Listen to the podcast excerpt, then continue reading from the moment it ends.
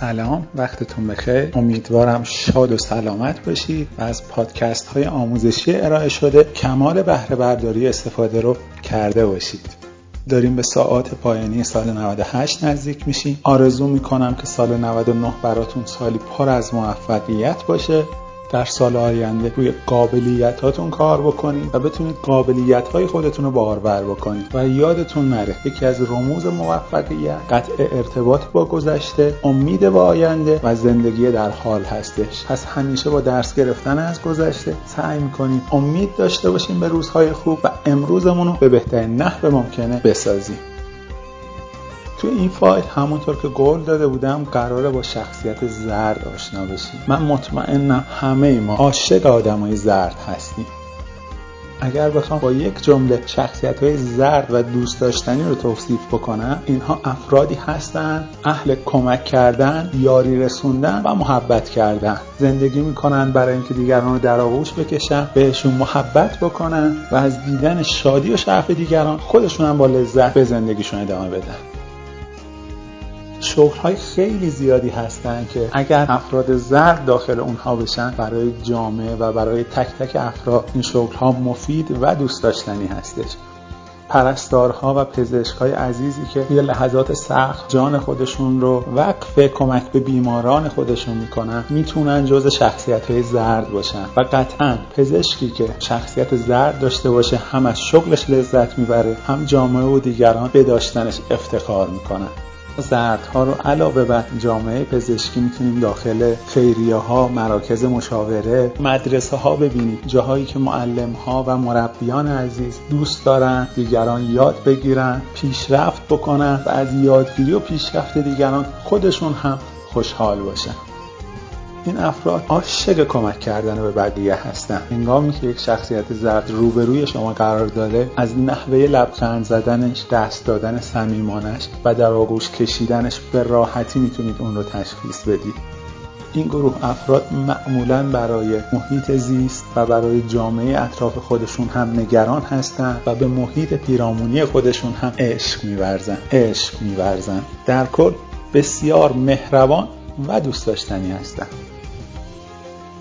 شاید شما تو وجودتون یک مقداری رنگ زرد داشته باشید، اما بیاین تست بکنیم ببینیم رنگ زرد اولویت اصلی شما هستش یا نه. فرض بکنیم یک مهمانیه و شما وارد اون مهمانی میشید. دور میزهای گرد افراد مختلف نشستن. چند تا میز که به هم نزدیکه، افراد گرم گفتگو و خنده هستن و در یک گوشه دیگه یک نفری که به نظر میرسه غریبه تر هستش نشسته و شاید یک مقداری احساس و شاید یک مقداری احساس غریب بودن از چهره اون مشخص باشه.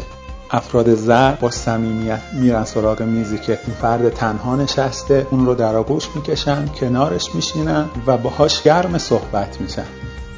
کسی که شخصیت زرد نداره، اگر در موقعیت شغلی متناسب با افراد زرد قرار بگیره، هم خودش اذیت میشه، هم افرادی که قرار از این خدمات استفاده بکنن احساس نارضایتی و سختی میکنن، چون این شغل ها علاوه بر علم و تجربه احتیاج به احساس فراوانی هم داره.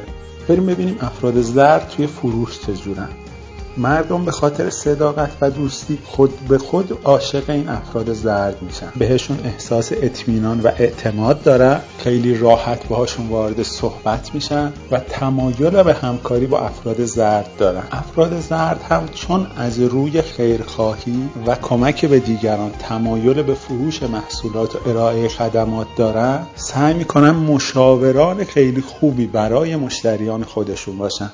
افراد زرد یک محصول رو میفروشن، ارائه میدن، نه الزاماً به خاطر سودش، به خاطر جدول پورساند و هدایای ناشی از اون و نه به خاطر تورهای مسافرتی که با رسیدن به پلن به اون دست پیدا میکنن، بلکه افراد زرد این محصول رو میفروشن فقط و فقط به خاطر این که بتونن به دیگران کمک بکنن و مشتریان خودشون رو راضی و خوشنود ببینن. شاید اگر از لحاظ تعداد دوستان و اطرافیان نگاه بکنی، افراد آبی دوستان خیلی بیشتری داشته باشن، اما دوستان افراد زرد معمولاً خیلی با اونها راحت‌تر هستن و اعتماد بیشتری به اونها دارن و به عنوان یک مشاور میتونن فروشنده‌های بسیار خوبی باشن، به شرطی که بتونن یک فروش رو به اتمام برسونن. زردها معمولا توی تیم هم بسیار خوب عمل میکنن. اینها معمولا دستور نمیدن و در پشت صحنه در نقش یک حمایت کننده خوب و عالی ایفای نقش میکنن.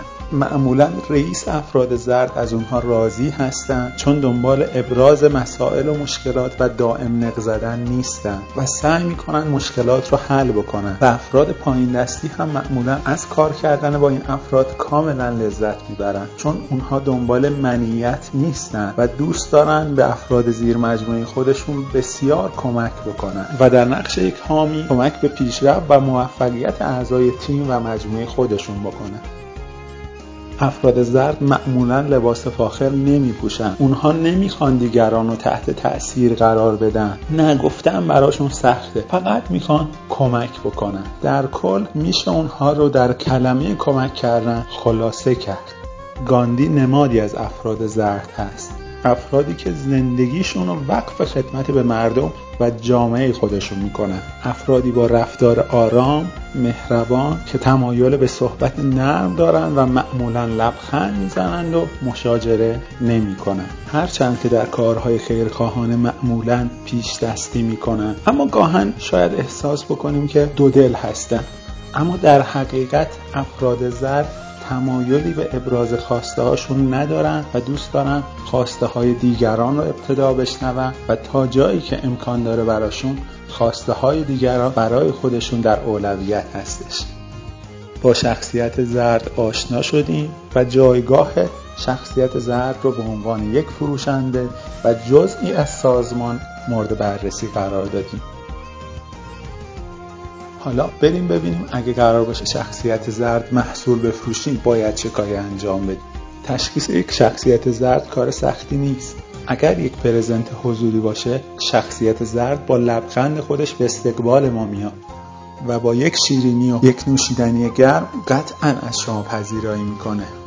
و حتی اگر بار اولی باشه که برای پرزنت به این مشتری مراجعه کردید، احساس گرما و صمیمیت رو داخل محیط حس میکنید.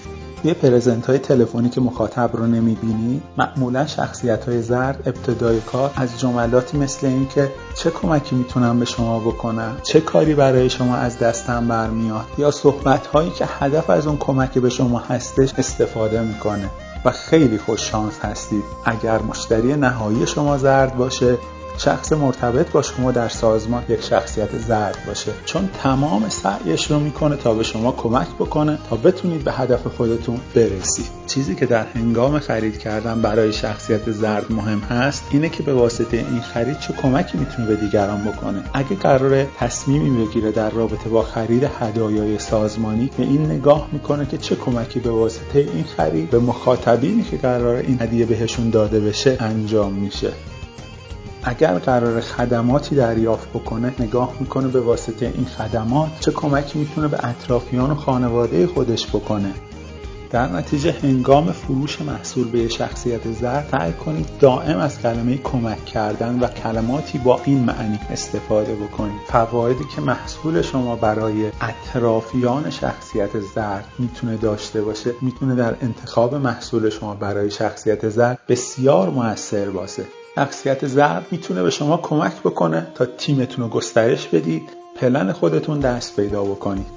برای مثال اینکه به شخصیت زرد بگید چگونه شرکت شما باعث اشتغال زایی زنان بی سرپرست شده و افراد متعددی به واسطه این خرید شخصیت زرد میتونن اشتغال پایدار داشته باشن. این چیزیه که شاید اصلا برای یک شخصیت قرمز مهم نباشه، ولی برای یک شخصیت زرد جای تفکر و اهمیت دادن و تأمل داره.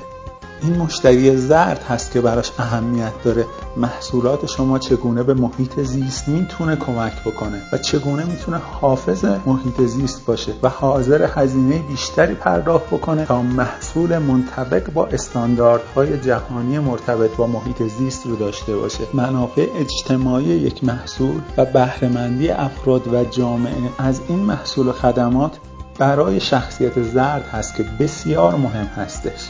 یه سوال، فکر میکنی شخصیت‌های زرد هم جنبه منفی دارن؟ منظورم از جنبه منفی نقاط ضعف نیستش، بلکه شخصیت‌های زرد هم هیچ موقع برای مثال جنایتکار میشن یا دزد یا سارق.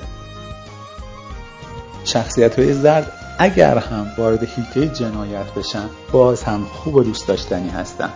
برای مثال رابین هود نمادی از یک شخصیت زرد هستش، شخصی که سرقت میکرد به خاطر اینکه بتونه به افراد مظلوم و ناتوان کمک بکنه.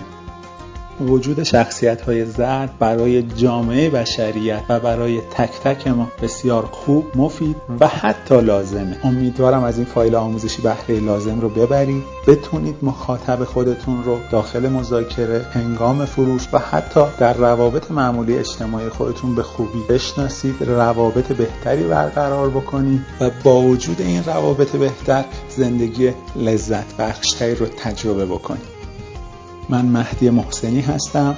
ممنونم از وقتی که برای شنیدن این پادکست گذاشتید. براتون بهترین ها را آرزو میکنم. بدرود.